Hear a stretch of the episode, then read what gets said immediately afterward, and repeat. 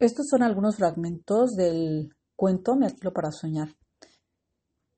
Eh, a las nueve de la mañana, mientras desayunábamos en la terraza de La Habana Riviera, un tremendo golpe de mar a pleno sol levantó en vilo varios automóviles que pasaban por la avenida del Malecón o que estaban estacionados en la acera y uno quedó incrustado en un flanco del hotel.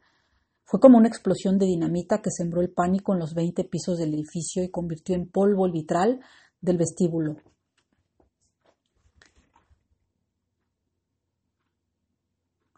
El golpe fue tan brutal que no le quedó un hueso entero. Tenía el rostro desbaratado, los botines descosidos y la ropa en piltrafas, y un anillo de oro en forma de serpiente con ojos de esmeraldas.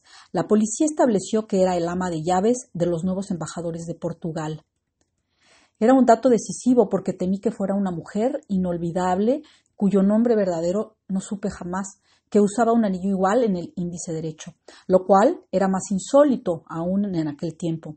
La había conocido 34 años antes en Viena, comiendo salchichas con papas hervidas y bebiendo cerveza de barril en una taberna de estudiantes latinos.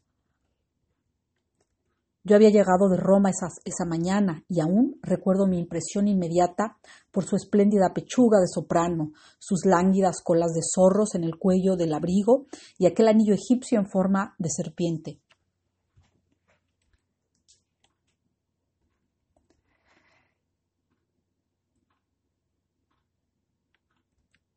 Nunca dijo su verdadero nombre, pues siempre la conocimos con el trabalenguas germánico que le inventaron los estudiantes latinos de Viena. Frau Frida.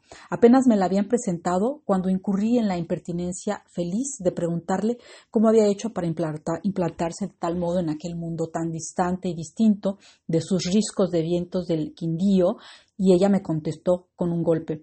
Me alquiló para soñar. En realidad era su único oficio. Había sido la tercera de los once hijos de un próspero tendero del antiguo Caldas, y desde que aprendió a hablar, instauró en la casa la buena costumbre de contar los sueños en ayunas, que es la hora en que se conservan más puras sus virtudes premonitorias.